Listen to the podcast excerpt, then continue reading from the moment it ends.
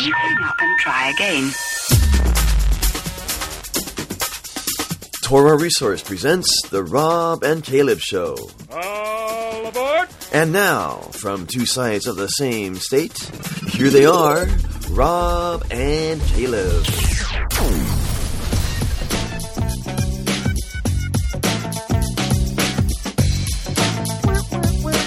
What up and shalom. Hey, welcome to the Rob and Caleb Show. My name is Caleb Hegg. And with me, as always, the Batman to our dynamic duo, Rob Van Hoff. What up, Rob? I'm Batman. How's it going, brother? I'm enjoying being uh, your fellow student this quarter Yes. Yes. in Masora yes. class. Did you do your assignment this week? Uh, the which which week? This coming the the week we just got it. Well, the one we got last night. No, I have not done it yet. I haven't even looked at it to be honest. I, I'm I'm too big. Here's the deal for for those listening.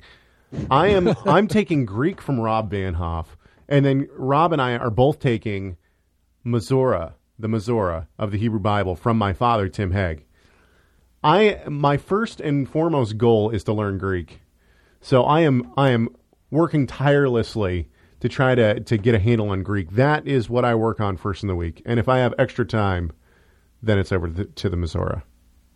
But I'm having fun in both classes, and I think can I share? Can I share a little bit about what our assignment is this week? Oh yeah. Well, hang just- on, hang on, hang on, just a sec. We got to set it up if we're if we're going to do that. So Okay, we've we've ahead. said this before, but the Masora, if the for those who don't know, the scribes made these little marks. They made vowels in the in different manuscripts as well, uh, personal manuscripts, not manuscripts that w- would be read in the synagogue. And those marks are co- called the Masoretic notes or the Masora. And that's what we're talking about when we talk about the Masora. You kind of have to be a little bit of a nerd to enjoy the Masora, but Rob and I are both nerds, and so we really enjoy it. Go ahead, Rob. What, what do you what are you nerd. about? That's well, right. this uh, this week we have a really, I think it's a really cool assignment. There are a handful of places, about twenty places in the Tanakh, where the word "lo" occurs, spelled Lamed Aleph, where it normally means "lo not." Like usually used in conjunction with a verb, I will not do this, or he will not do that, or you will not do this where the rabbi, well, not the rabbis, I, got I should clarify, well, where the Masoretes, the, the scribal tradition, says don't read it as not, but read it as the word lo, sounds exactly the same, so it's a homonym, lamed vav, to so, him. So wait, hang on just a So second. in other words, so, don't read it as not, read it as to him. So it's it's the same word, but it's just spelled. It's not the same word, but it, it it's spelled differently. But it sounds exactly the same. Right, a homonym they call that. It sounds the same, Yeah. but it's spelled differently.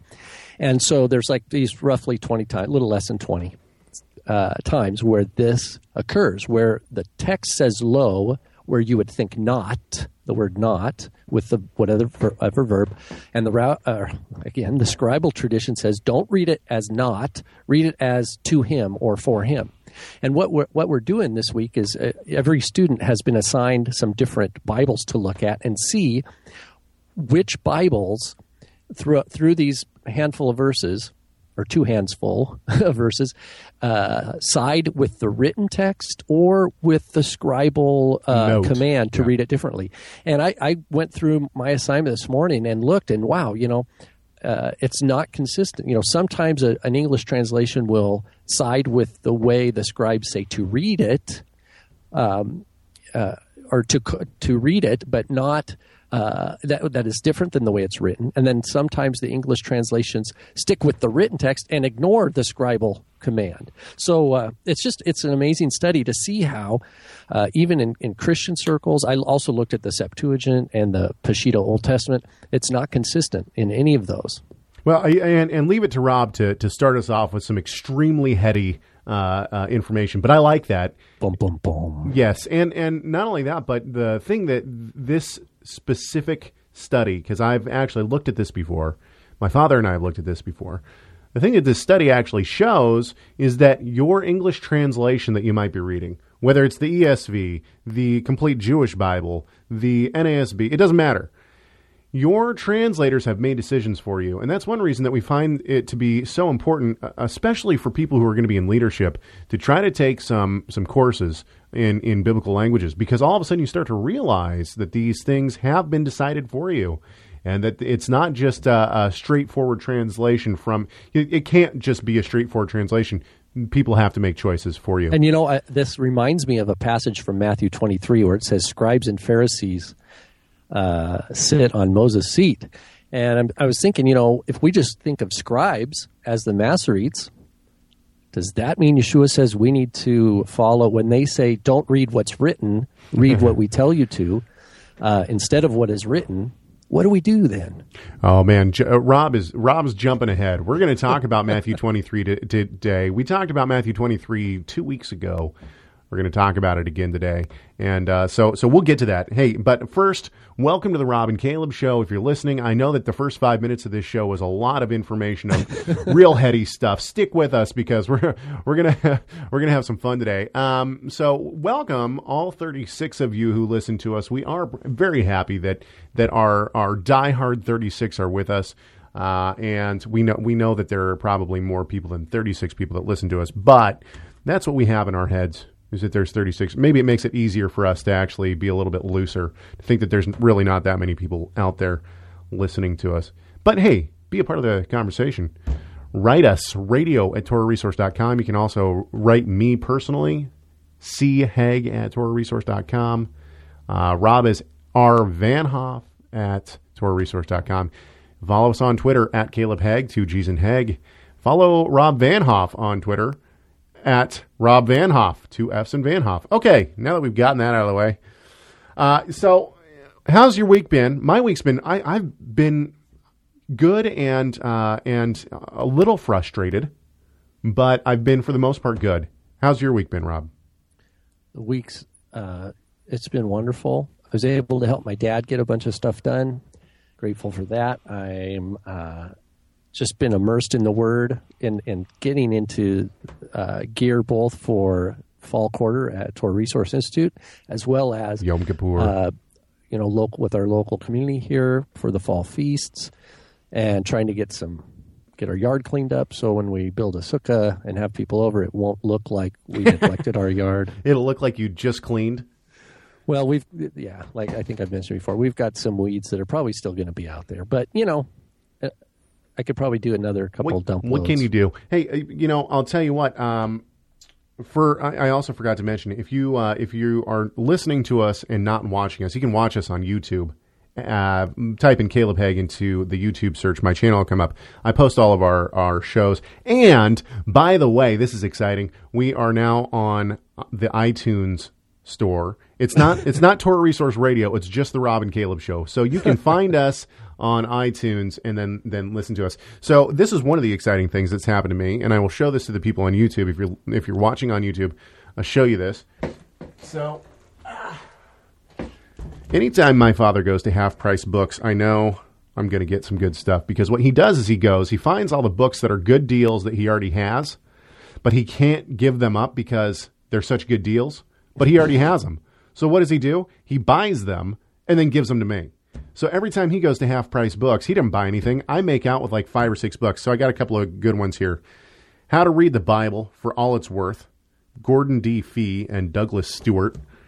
I'm excited Fee, about. we use uh, Fee has a uh, it's a exegesis New Testament exegesis book that's awesome. So uh, Fee is a great authority on Well, my- very well grounded. My dad said that he used this specific book a lot. He he he uh, looked at this book a lot when he was writing his in, uh, interpreting the Bible course. So I'm excited for that. Uh, this is one that I've I've wanted for a long time. I don't have on my shelves. Second edition, Turning Points. Yes, Turning Points: Decisive Moments in the History of Christianity by Mark Noll. And uh, if you haven't listened to this show, anyone who has listened to this show knows that I am somewhat of a history enthusiast when it comes to church history. Love it. This is a good one too, and, and I'm sure that we'll talk about this this book on the show. A, uh, a compend of the Institutes of Christian uh, Christian Religion by John Calvin. Wow. Yes, and uh, edited edited by Hugh Kerr. That'll be good. My dad said he found this one for two dollars William Foxwell Albright, a twin, 20th century genius. It's a biography. Look at the size of that book. Two, That bu- is going to be an amazing two bucks. story to read. Exactly. And then last but not least, uh, and I, uh, we all have, uh, we all have uh, the the Dead Sea Scrolls in, in some form of a translation, of course. Geza Vermes, the Dead Sea Scrolls, his translation. So, you know, that's kind of a must. Got to have that on the shelf, and now I do. Um, so Or- yeah, on the on the desktop right now. on the yes or on the desktop okay so we've had some interesting things happen in the past in the past week um, we had somebody write in we're going to talk about that here in a few minutes and, and we've had a lot of interaction about our last post uh, or our, our last show i should say when we talked about jonathan cahn and his new book on the uh, the Shemitah, as he like the Shemitah, as he likes to call it, the Shemitah year.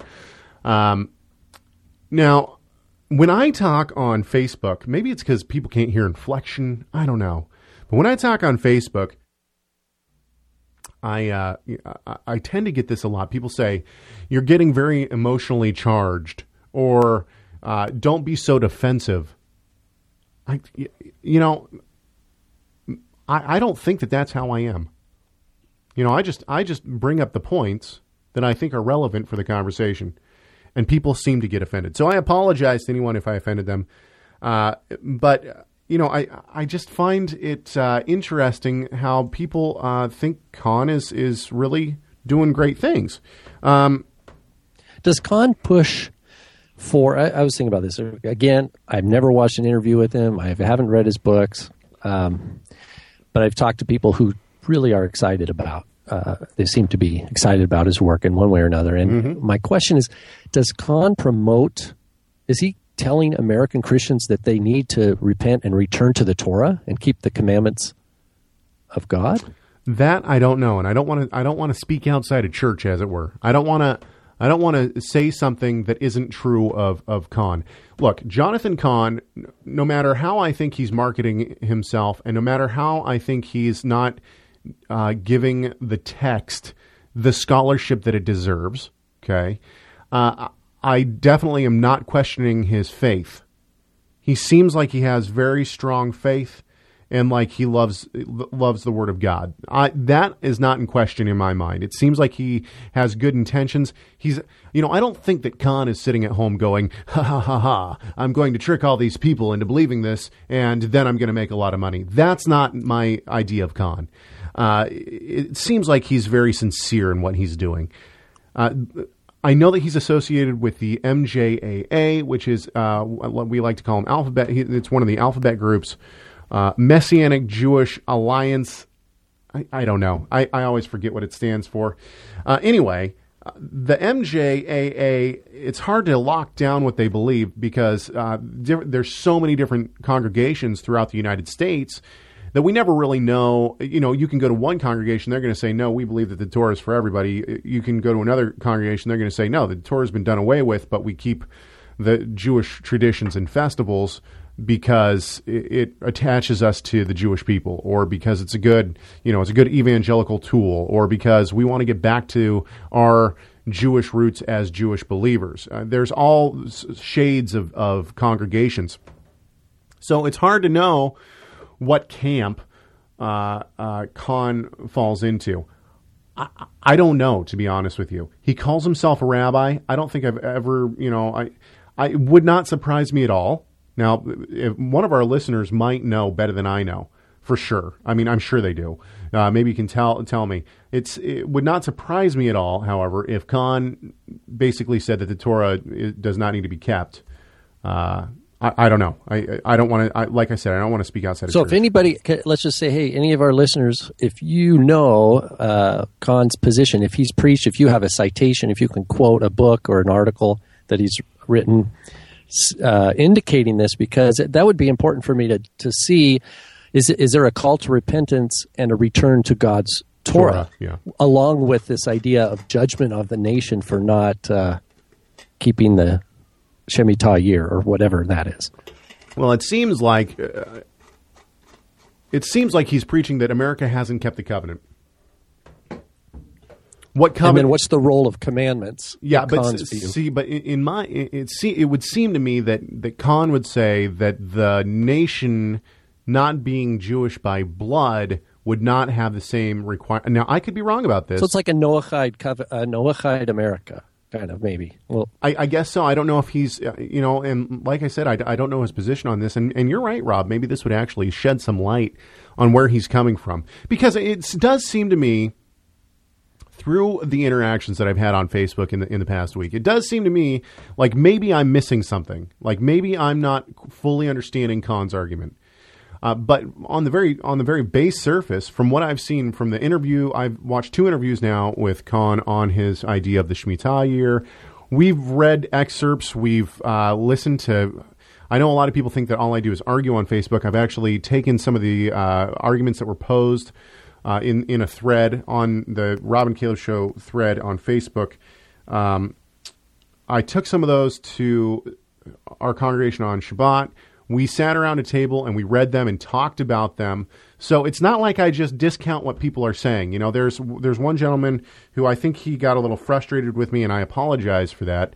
Um, but uh, and and maybe I was getting a little snippy, and and I you know that's that's not right. I shouldn't do that. Um, but uh, so so this is what we got an email. Uh, we got an email this week, and there's actually two parts of this email. Okay, and so we will uh, we'll look at we'll look at both parts of this, this email, and also another thing that's been going on on Facebook is we're back to the blood moons, quote unquote, the lunar eclipse thing. Uh, we're back to that because Sukkot's coming up. Anyway, so uh, we'll talk about that in a few minutes. Okay, so this is what this gentleman says. I, I don't even uh, I, I didn't even write down his name in my notes, so I'm you know, I, and I don't. is it wanna, Jim? it, it is Jim. I think that's his, his first name. We won't give a last name. So Jim says, as for Jonathan Cahn's book, Mystery of the Shemitah, that's the name of Cahn's book.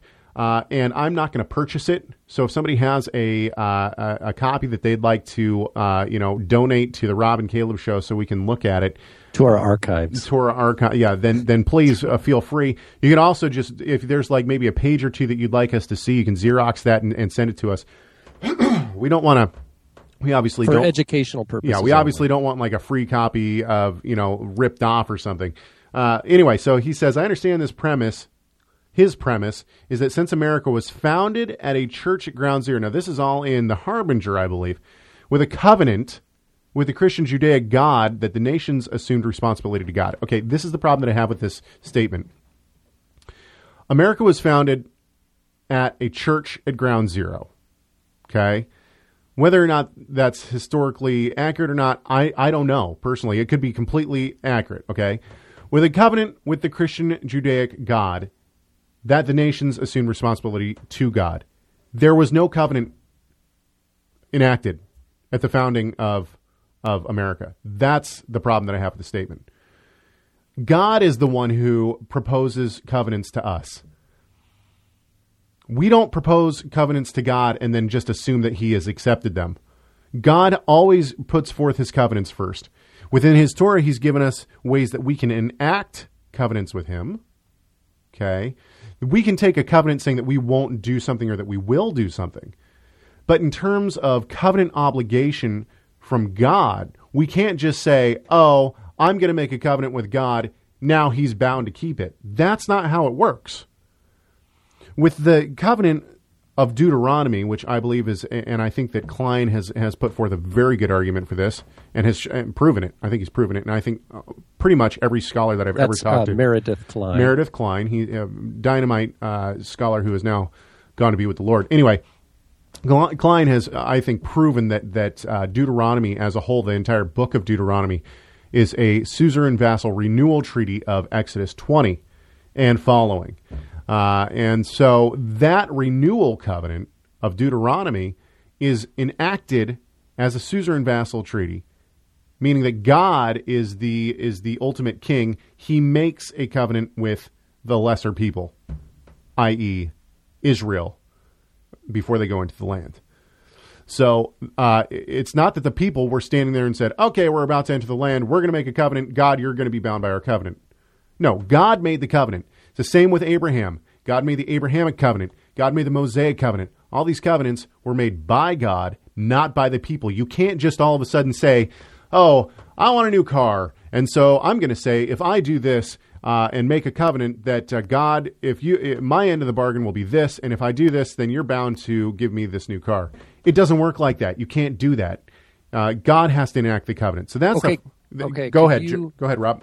could we interpret now now i remember because i was cc'd with jim's email and his point about the at ground zero you know there was i'm not sure what he was getting at with his point of america being covenant uh, with the church or a church covenant at ground zero. Okay.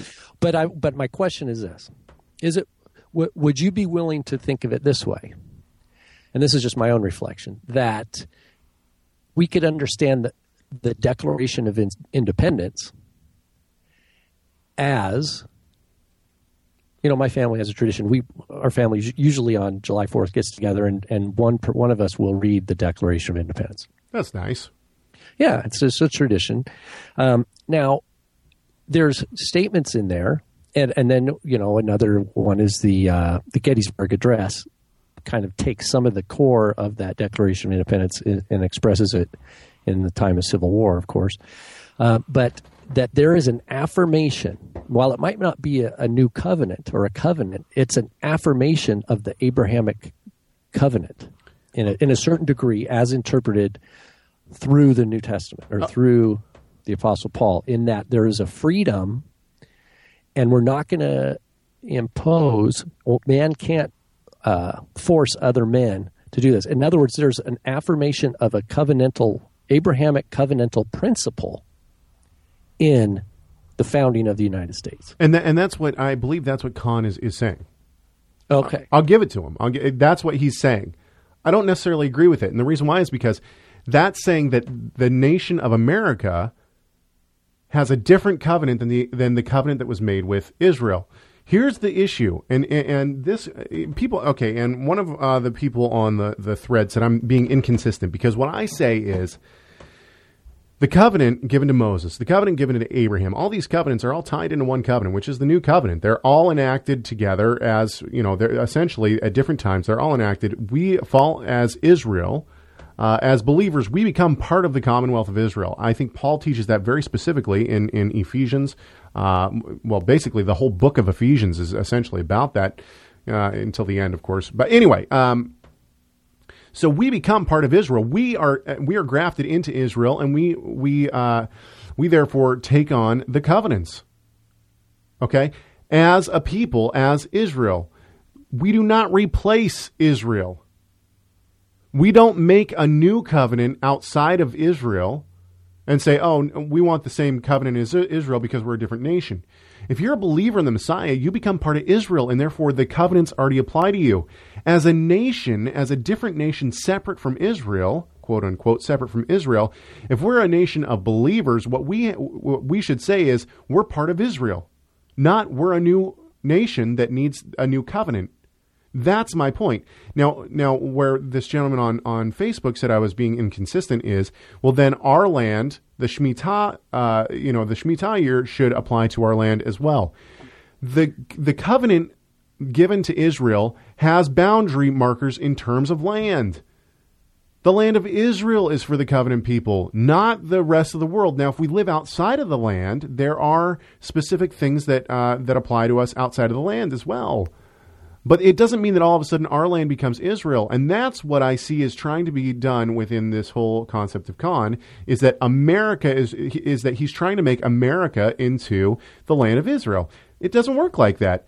Look, you can't build the temple in America. You know, the, the Mormons try to do this. You can't build the temple in America and say that we can sacrifice there now. The the sacrificial system had priests, specific line of priests, and the sacrifices had to be done where God put his heart, heart and his eyes, which is in the land of Israel, which is on the Temple Mount in Jerusalem. Okay, well, we can't all of a sudden say, well, we, we believe just like uh, Israel does, we have this new covenant that we're enacting, and so we're going to erect our own temple and say that God's going to put his eyes and his ears there. It doesn't work like that. You can't change God's covenant to move the land. As as Gentiles, we don't all of a sudden have inheritance in the land until the millennium. When the Messiah comes back, then we have inheritance in Jerusalem and in, well, not Jerusalem, in Israel itself. We have some kind of inheritance. I, I'm not good with uh, Well, and. Yeshua will also, he's going to you know, set up the boundary stones for, in other words, the boundary markers for the tribal allotments, right? I mean, because those things, it's not like in the state of Israel today, you go and you go to, uh, you know, zones of, from I'm one part of tribe to another. Yeah. yeah, no, I, I totally agree with you. But the point is, is that, that, that, God gave boundary markers. If you live outside of the land of Israel, then there are specific. Eh, he says you're supposed to journey to the lands. If the temple eh, to, to give your sacrifice, you're supposed to journey three times a year. If you live outside of the land, you can't bring your burnt offerings and those kind of things. What are you supposed to do? Outside of those three times of the year, what are you supposed to do? You're supposed to take the money. You're supposed to buy whatever your heart's desire is. You're supposed to enjoy it unto the Lord, right? You spend it on the the celebration, yeah. Yeah, exactly. It's not that all of a sudden your land becomes the land of Israel and you get to do everything in in, your, in that land. So I, re, I to, to me, in, in the way that I'm thinking of this, I have to reject the idea that all of a sudden the land of America is supposed to le- leave its land fallow every seven years. That was a that was a uh, land idea for Israel, for the land of Israel, not for America, not for Assyria, not for Egypt. It was for the land of Israel. And as believers, we are if we are in the land, we're supposed to leave, we're supposed to keep that commanded commandment. If we're outside of the land, it doesn't apply. Now, now Jim goes on, okay? He says, uh, which brings me to uh, a question related to my my quest. Um, he says, I think you mentioned in the show that Khan is incorrect in applying the Shemitah to America, but I've recently met a Messianic, Messianic believer saying they are not going to grow a garden uh, this year in order to observe the Shemitah. You mentioned the IDF is purchasing veg- vegetables this year from farms outside of Israel. I'm trying to make sense of all this. Isn't there on, uh, isn't there a Torah for the Jew and sojourner? Isn't the Torah for Jew and sojourner? I think is what he meant. Does the land uh, uh, resting in a Shemitah year apply to the whole earth? Okay, so that's my point: is that I don't believe it ap- applies to the whole earth. And and jump in here, Rob. What do you what, what are your thoughts on that? Well, I had uh, replied to that email, and I said, you know, if, if someone in America wants to let their garden kind of do whatever and, and not tend it in honor of a of the seventh year, I mean that's that's fine. There's nothing wrong with There's that. nothing but that's wrong with not it. the same. Yeah. That's not the same as you, go- don't tell somebody you, you you need to do this because this is God's commandment. I mean, there there's does that mean they're also going to uh, you know release all the people that owe them money? I mean, because that's part of it too, right? I mean, are they going to? Um, and then the other aspect is, are they tithing appropriately on the third and sixth years? You can't because ti- those because those are all this is all tied together. The rhythm of the shemitah, and then the third year tithe, the six year tithe, all these things are intricately uh, woven as a, a whole, a systemic whole. But but Rob, you would uh, agree with me on the fact that we are not able to tithe. The tithe went to the temple. You can't give your tithe to the temple because the temple isn't around. So even if you were going to let your land in America They could rest, give they could give give charity of they could give charity, and that's what the rabbis say you should do. I'm not saying that you shouldn't give your money, uh, you know, and, and practice these things. I'm not saying that. What I'm saying is, is that we are unable to keep these commands to the fullest uh, in, temporally. We are Yeah, well, there is it, Leviticus 26 is a verse that I re- replied to the email from Jim, um, 34 and 35. It says, "Then the land, that's the word aretz, right, will enjoy its Sabbaths all the days of the desolation while you are while you are in your enemy's land, eretz." So the idea is we have two different uh, lands here the land, right? And then while you're in your enemy's land, then it says the land will rest and enjoy its Sabbaths. All the days of desolation, it will observe the rest which it did not observe on your Shabbats while you were living on it. So the idea is, uh, comes back to an initial point you made, Caleb, that Leviticus 26, we have a distinction between land of Israel and the enemy's land. The word eretz is used in both cases in this passage. One eretz refers to Israel, in which the Shemitah, the rest of the land, uh, is implied, and then we have the eretz of the enemy, where it's where it's not uh, applied. Exactly. Okay, so uh, I hope that answers Jim's question, and maybe if any of our other listeners had any uh, questions about that, I hope that that takes care of that. Okay, so let's move on. What are we going to move on to? Well, we got we got more stuff to talk about. By the way, next next week, I've already talked to Rob a little bit about this. We've had some people talking about. Uh, we've had people talking about oh, the lunar Sabbath. Is everyone aware of this? Uh, people, this is a new phenomenon, and it is very new. It's not, you know, I don't. I this is one of the the. Anyway, okay, let's not get. Next week we're going to talk about the lunar Sabbath and uh, what people people are saying that we should be keeping. It, it, this is really interesting.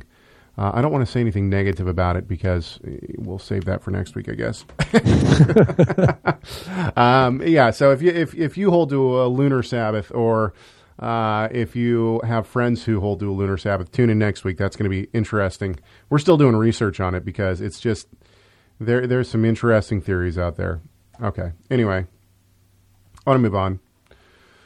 And uh, we're going to move on to this. I came across this. We, I was talking to somebody, and they said, uh, actually, a, a beloved brother in, in the Lord, and uh, someone that has just been extremely kind to me, and and very nice and gracious to me. And I disagree with him on the place of Torah for the Gentiles. He does not hold to the uh, the Gentile. The, he basically holds to the the traditional traditional. I'm making quote marks for anyone who's listening on the radio um, traditional messianic view that the Torah is has Jewish parts that are only for the for the uh, for the descendants of, of Jacob, uh, and that the Gentiles don't have to keep those parts, i.e., Sabbath, kosher laws, festivals, etc. So, uh, to explain that, he sent me an article and we're not actually really going to talk about that. We talked about one law theology, what, a week or two ago. Okay, anyway. Uh, so this is by a gentleman who is well known in the Messianic world named Stuart Dauermann. Uh, Mr. Dauermann, is it Dr. Dauermann? I don't think so. I think it's Mr. It is. Is Dr. it Dauermann, Dr. Dauermann? He got his PhD from Fuller Theological Seminary. Okay. And his dissertation is Rabbi as. Um, as priest or something like as surrogate priest or something like that. Uh, really interesting study, not really informed from rabbinic studies. He he. I mean, I think his his three advisors are like non-Jewish Christian theologians and uh, sociologists. So they, um, sadly, his dissertation and subsequent book does not have uh, does not reflect rigorous study of rabbinic history or text. But anyway, that's my little snippet there. Which Rob, if you ever read any of Rob's uh, material, his is that's his focus of study, uh, which which makes things very interesting. Uh, is is rabbinic literature. And uh, so I always find it funny. I've seen a couple of I've seen Rob jump onto blogs every once in a while, and, and he'll you know it's like he'll make a little snippet like oh blah blah blah, and then the person will be like oh well I don't think that you've read obviously you you know maybe you should take into consideration uh, you know, like this book from uh, from uh, Maccabees to Mishnah, which happens to be one of Rob's te- a textbook that he uses in, in one of his classes. Like, oh, you you probably have never even heard of this guy, but you should t- check this book out. And we all sit in the office and just kind of sit back and snicker, like this guy has no clue who he's talking to, talking to. Anyway, okay, enough of that. So, um, d- back to Dauermann. Dr. Dauermann on, I think this is a blog it's called Interfaithfulness is is the website, and hmm. um, I I'd never actually been aware been made aware of this. Uh, I, am very aware of, of Dauermann, Doctor Dauermann.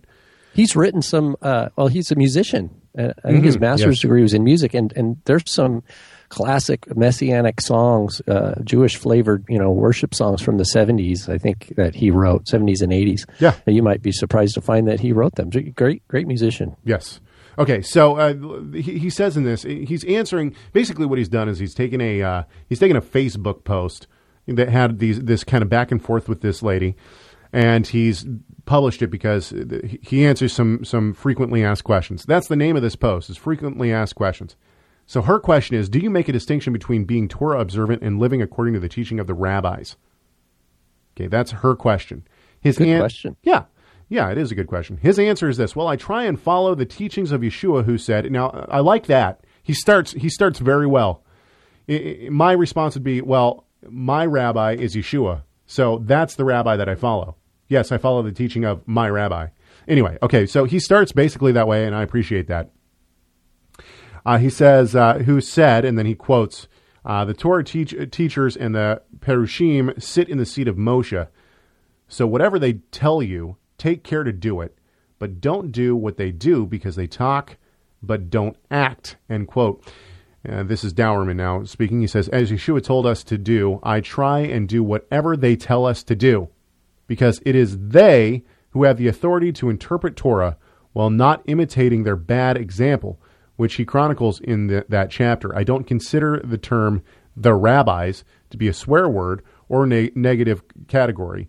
And like I said, Yeshua says they have the authority to interpret Torah and that we should take care to do whatever they tell us while not following their example when they fail to practice what they preach. This is now. I, I have to also tell you, Rob. You'll you'll get. A Oh, wait a minute. Does he call? Is he a, a t- has a title rabbi? I've never heard uh, Dr. Dauermann, Dauermann? Uh, refer to himself as Rabbi Well, his Dauermann. his dissertation, rabbi as surrogate priest, is is all a, is a justification for what he calls messianic rabbis. um, let's see here.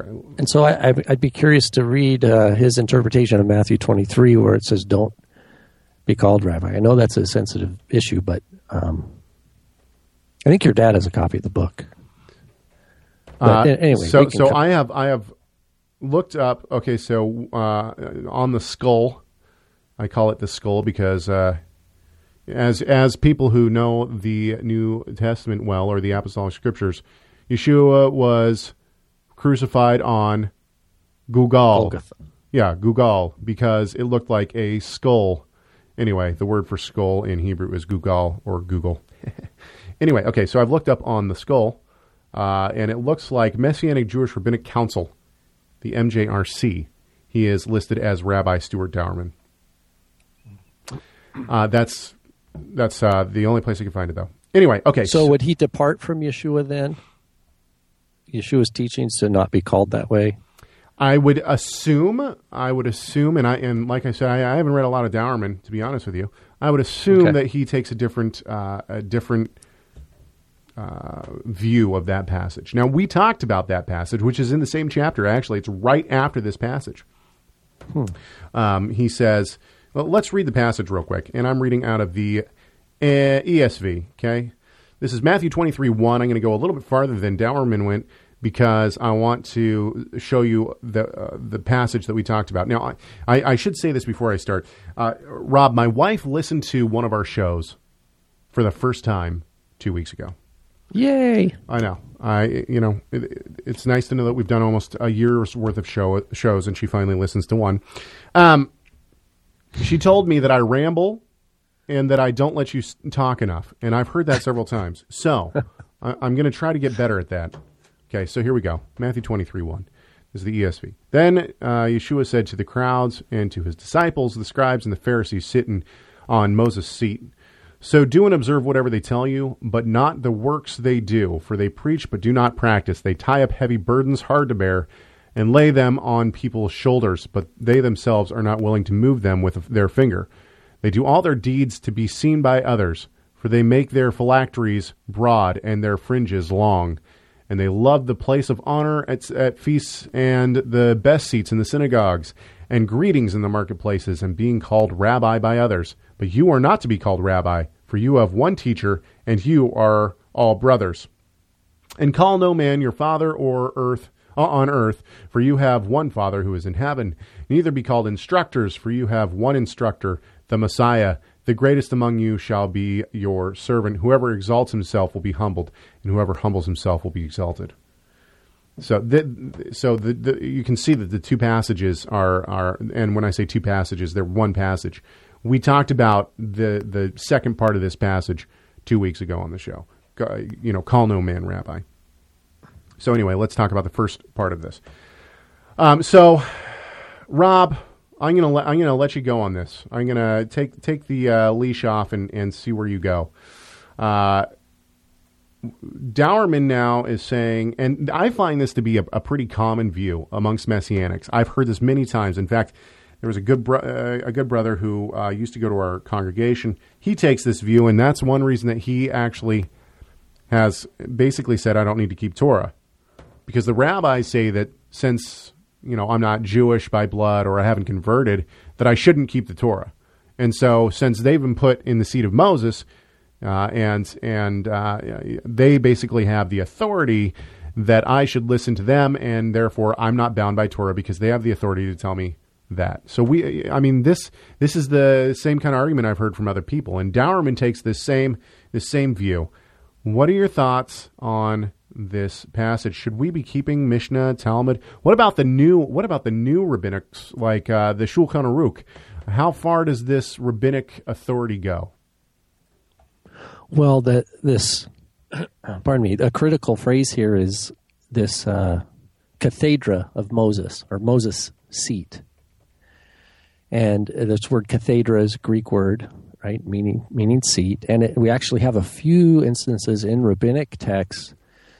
Um, well, there's a whole bunch of uses of that Greek word appearing in Hebrew and in Aramaic texts in rabbinic literature. So it's it's they don't use a different word. They actually use the Greek word, but they're just writing it with Hebrew letters. And uh, one of the understandings of the Cathedra uh, de Moshe, the seat of Moses, is that it represents the ongoing traditional authority. In other words, at every generation there is a, uh, leaders of Israel and that they interpret the the Torah for Israel in that generation. And that and so some people say that the seed of Moses means that that authority that that transmits from generation to generation, and uh, therefore, then since Yeshua seems to be talking about you know well, he's talking about scribes and Pharisees, and then rabbi people who are called themselves rabbi, that then we take that to think, oh, that means the rabbis of the Talmud, right? There are no other rabbis in the world, right? I mean, the rabbis of the Talmud and and uh, medieval rabbis and halakhic authorities that these uh, works that are produced over time represent those you know respective generations expressions of that authority and that that authority comes down even to today. And therefore, you know, we would look to you know the most uh, pious or orthodox uh, rabbis today, and and understand them and, and their their authority uh, in which they operate to be our contemporary in our world today expression of the cathedra of Moses. That's one angle that people have taken. Uh, and it sounds to me like that's what Dauermann sees. He says that. That's what I hear. Uh, So that therefore, whatever they say today, I need to to do my best to do, and and I am in this manner fulfilling the command of Yeshua. Now, I've, I've, I've, heard I've heard some people. There's uh, one gentleman that I follow on Twitter, and he says that uh, we should basically the rabbinic council or the rabbinic authority was dropped after the Talmud. Like so, anything later than a certain period, we don't have to keep anymore. But I, I think the problems that we would run in with that view is that who decides what rabbis are. Well, here's another angle. Let's just let's just assume for the let's just let's just assume for discussion's sake that the what what I just described and which I, I believe uh, probably represents fairly accurately what uh, Dr. Dauermann and others believe.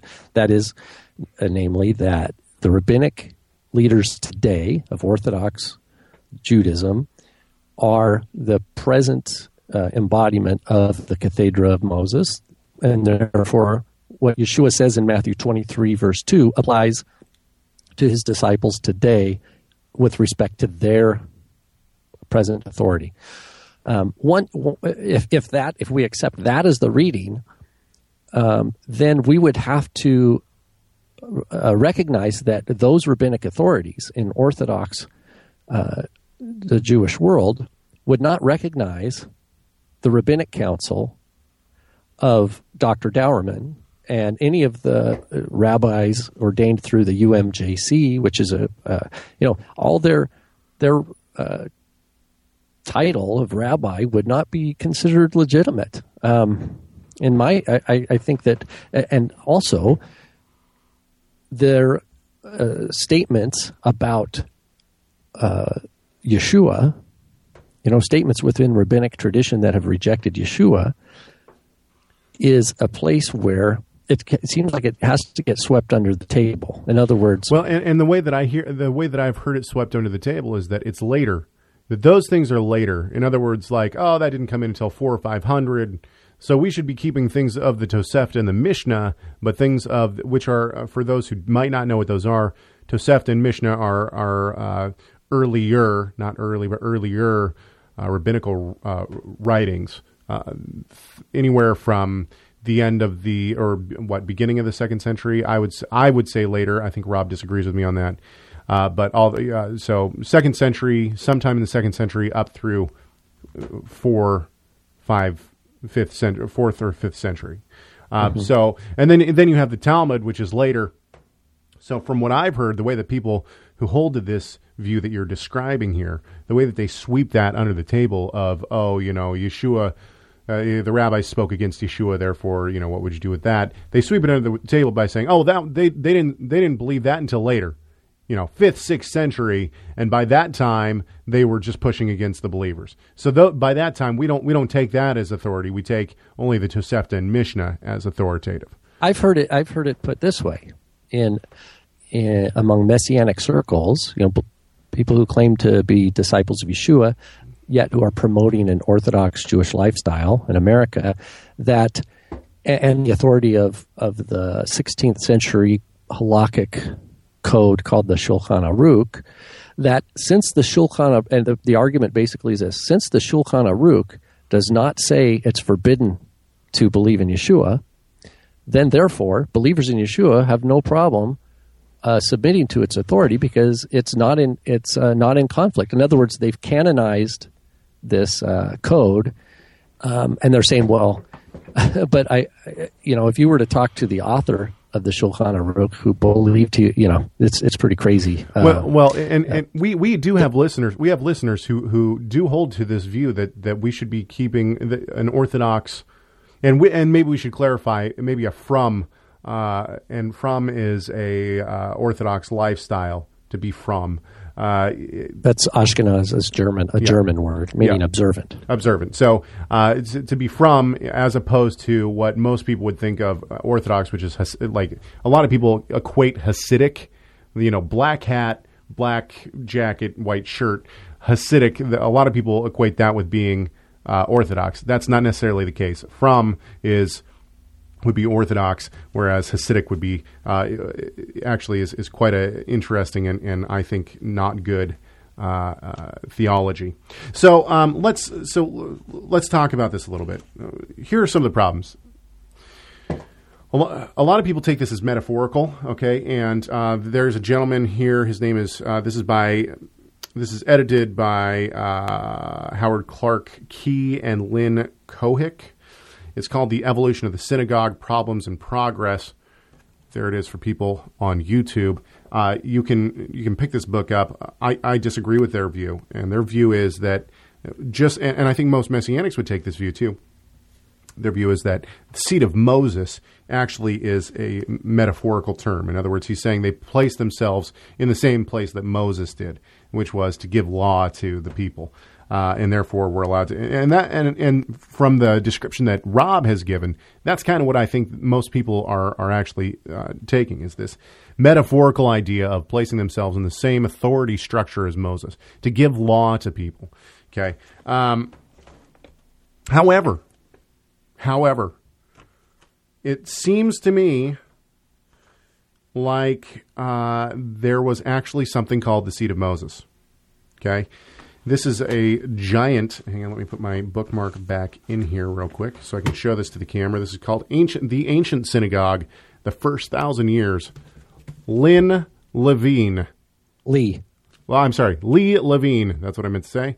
Lee Levine, also a quite a, a scholar, looks at a lot of archaeological things. Okay, very interesting, by the way. I think he's at Hebrew University. I, so he, I believe you are correct. That that's that's my understanding as well. Okay, so uh, let us now turn to the archaeological evidence. Special seats identified as the seat of Moses have been found in a number of ancient synagogues. Er, the earliest example comes from 1st century BCE, Delos, and that's spelled D E L O S, and another from 3rd century CE, Dura Europa, uh. I'm saying that wrong, I'm sure. Three uh, cathedrae, and that's that means seat, cathedrae. Uh, three cathedrae, all dated to the fourth or fifth century CE, have been found in Roman in the in Roman Byzantine Palestine. At Hamat Tiberias, the uh, excavation in the early 1920s, and then he goes on. Um, so, and I should just say that the Delos or the D E L O S Delos synagogue is the earliest synagogue excavation to date that has been found from one uh, for, from the first century BCE. So that's before the Messiah was on Earth. Um, so so that kind of gives you some frame of reference of, of this excavation. First century BCE is is where they found this seat. There's actually a drawing of what the seat looks like when they found it. Okay, so I'm going to read just a little bit of this, and then we can talk about this. So, so basically, what uh, Levine is is, and I'm pretty confident that it's Dr. Levine. What Dr. Levine is is saying here is that no, we've actually found these seats in synagogues. He explains them in quite quite uh, interesting depth, actually. He says many explanations have been put forth in an attempt to explain the precise purpose of this cathedra, meaning seat, with each explanation finding its support in a particular source or a specific archaeological find. Roth, and more recently Rahmani, interpret the cathedra uh, as the place where the Torah scroll was placed after it was read. And I should say that the evolution of the synagogue, the book that I referenced earlier, actually does admit that there are these seats. But they, but basically, these the gentlemen who wrote this are saying it's it's uh, that Yeshua was not referring to one of these seats in in Matthew twenty three. I'm just saying that to let you know that there are other views out there.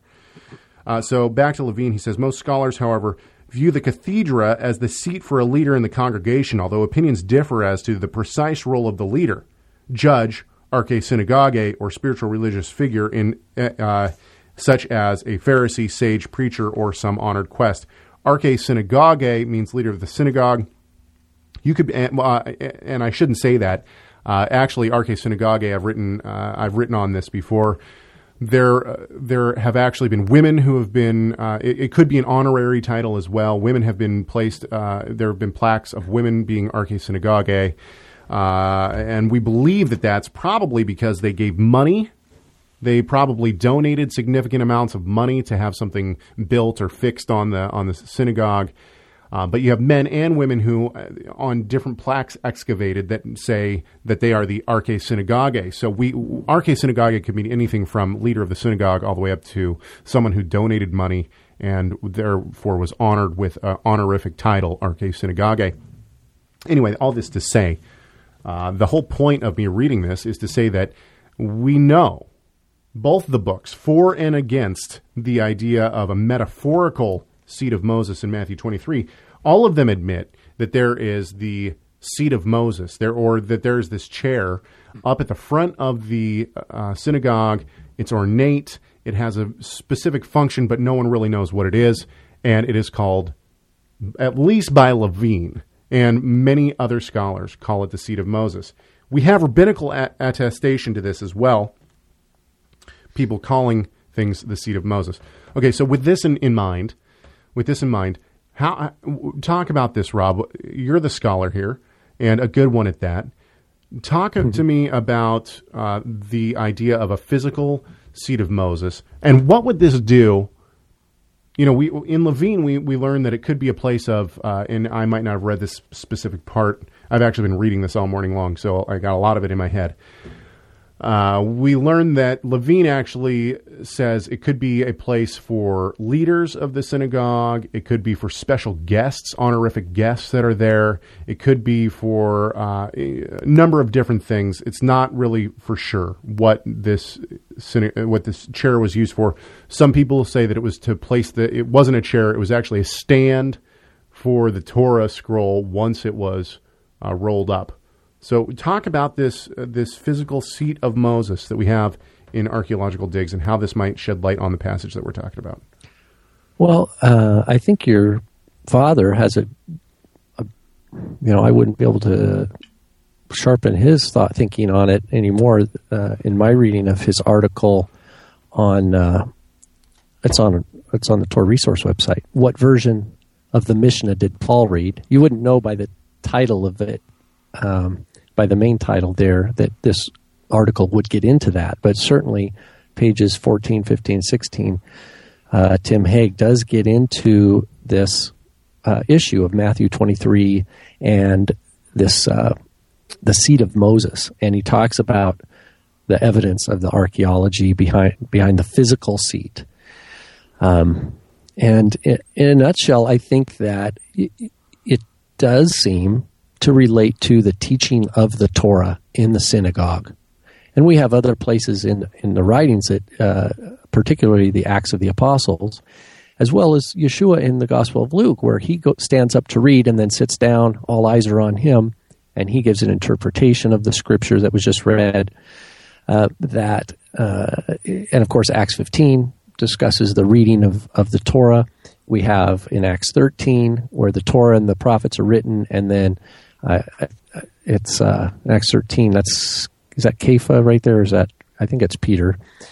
Uh, my memory, sorry, my memory's a little foggy right there on Acts 13. But he speaks up and teaches, and and cites the Psalms, etc., in his uh, discussion of uh, the Scriptures. So it's the Scriptures being interpreted uh, sometimes in a prophetic manner. For example, it's the prophetic, uh, uh, understanding the Torah as a prophetic document in Luke 4, reading the synagogue, understanding the Torah as uh, having to do with the prophecies related to the Messiah in uh, Acts 13. And so um, it, I, you know, I lean towards understanding Matthew 23 in that, it, towards that direction, that it has to do with an, uh, a teaching of the scriptures of the of the Torah and probably the prophets uh, for the community at large that would be gathered. You know, a lot of people would. This is the only chance really that they would hear and be able to engage in discussion of the scriptures uh, in their day to day life is on the Shabbat. Um, and that this, I, I, would agree with this article by Tim Hegg that it, this is to be uh, differentiated from the teaching of those specialist type of interpretations of the commandments. This is, you know, the halachot that really serve to distinguish the different, you know, disciples of this Pharisee against the disciples of this other Pharisee. You know, they have their. Uh, in our day, it's like, what uh, do you wear a kippah or not? And then it's like, well, if you do wear a kippah, is it black silk? Is it uh, knit? Do you, do you have, is it okay to have a rainbow uh, kippah? You know, uh, the idea of the paya, how long do your payas need to be? You know, when is it appropriate to shave your beard or where can you cut your beard or not? To it in your, you know, do, do tzitzit need to be have blue in them or not? You know, all these things. How do you wear your hat or how do you wear your clothes? What clothes do you wear? What order do you put your shoes on? You know, all these things are specialist uh, doctrines that uh, I think are not the things that are being taught on a Shabbat. Uh, whatever those par- parallel type of things might have been in the first century, um, those are Yeshua's not telling uh, his disciples to go find another rabbi.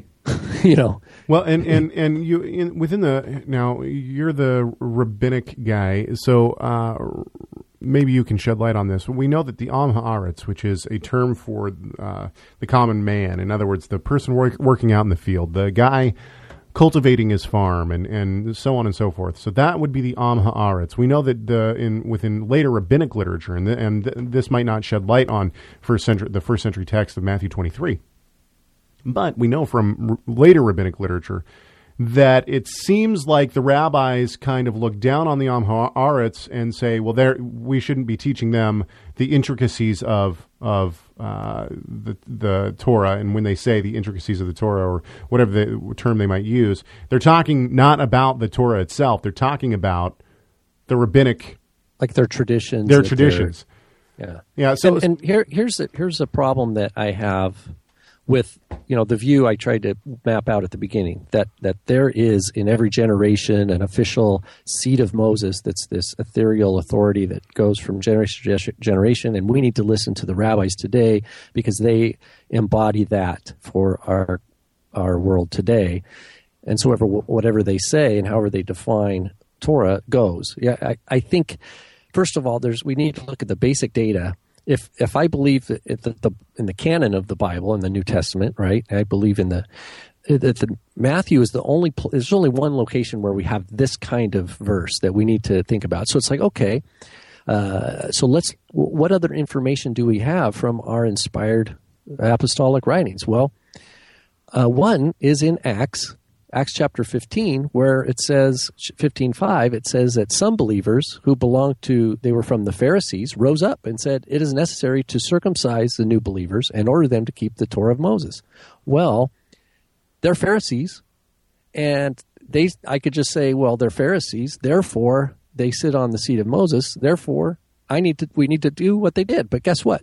By the end of Acts 15, we find that the body of Messiah had a, had an, a basic interpretive approach that weighed things in terms of the terms of the new covenant. In, in other words, uh, no, God promised that He's going to write it on the heart, and uh, we have Kepha there, the Simon Peter. We have Yaakov or James there, and there, no one says, "Oh, well, we have to do." The Pharisees are saying we need to do it this way, therefore we need to do it.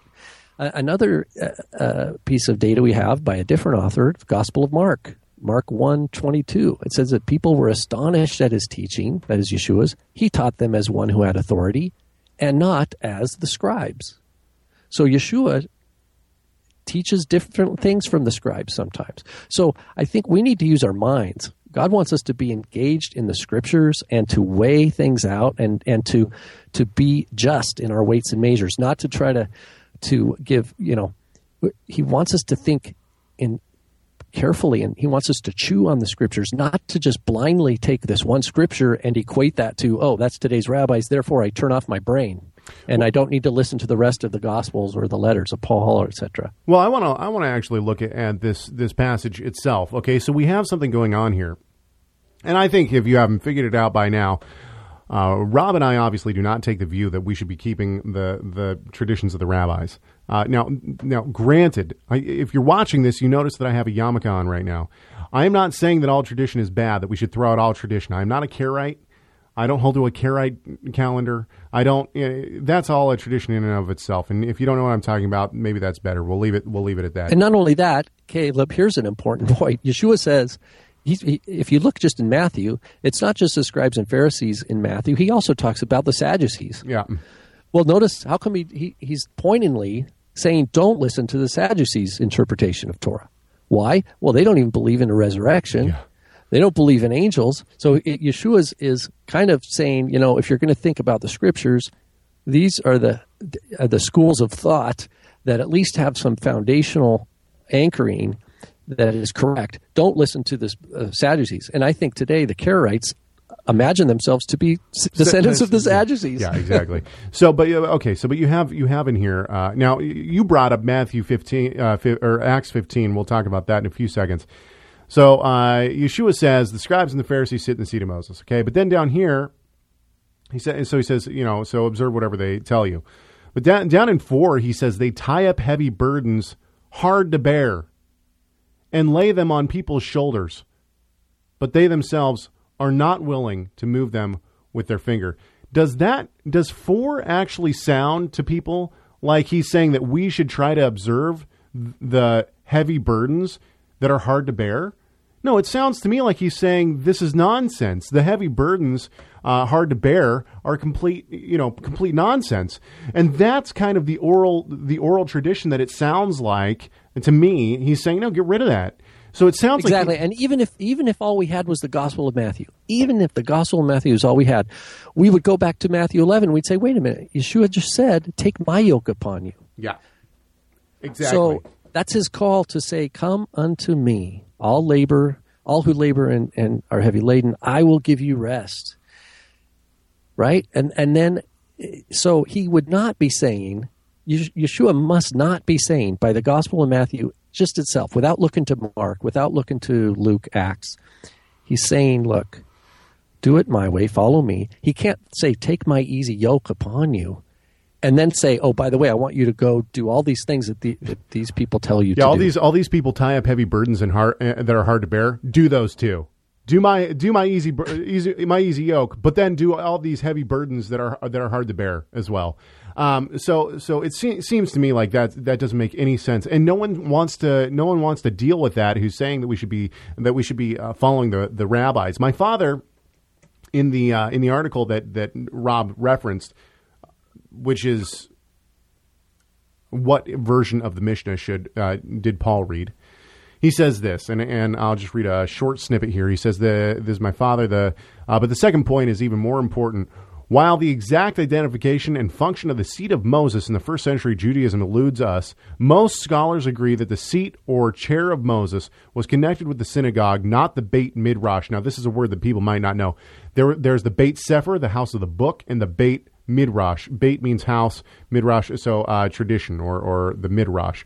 Uh, so so there's two there's two different uh, schools that are talked about. There's the Beit Sefer and the Beit Midrash. The Beit Sefer is the synagogue where where we would uh, assume Yeshua, you know, where we know Yeshua went on Shabbat.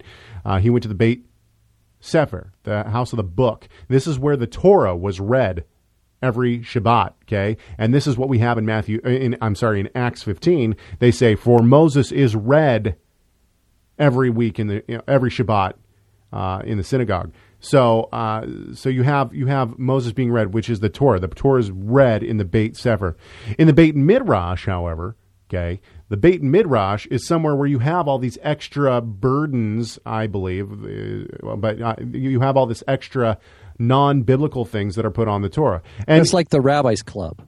Exactly It's like it's like Ex- the rabbis' and, association. And, and the Am Haaretz, that word that we learned earlier, the Am Haaretz is are we're not in the Beit uh, in the Beit Midrash, and not only that, but if it, here's something that many people might not realize: the Mishnah.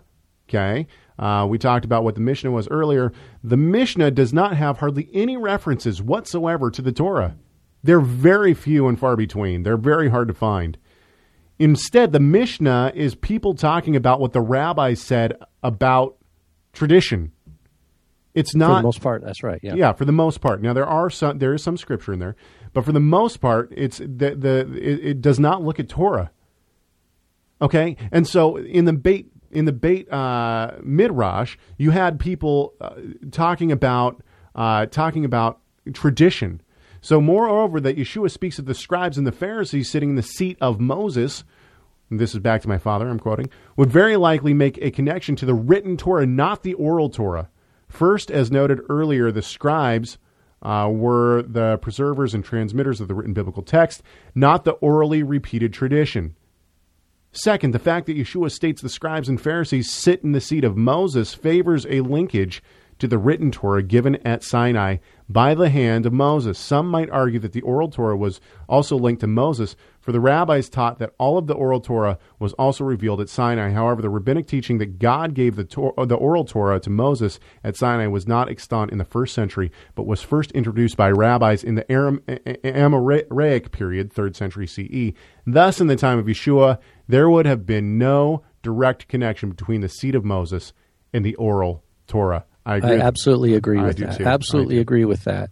Um, and uh, it's so important because if we do, if we accept, oh well, the cathedra of Moses is uh, those rabbis today, and they're telling us that oh we have a we have a second Torah that was delivered on Mount Sinai, and it's not in the written Torah; it's a separate revelation altogether.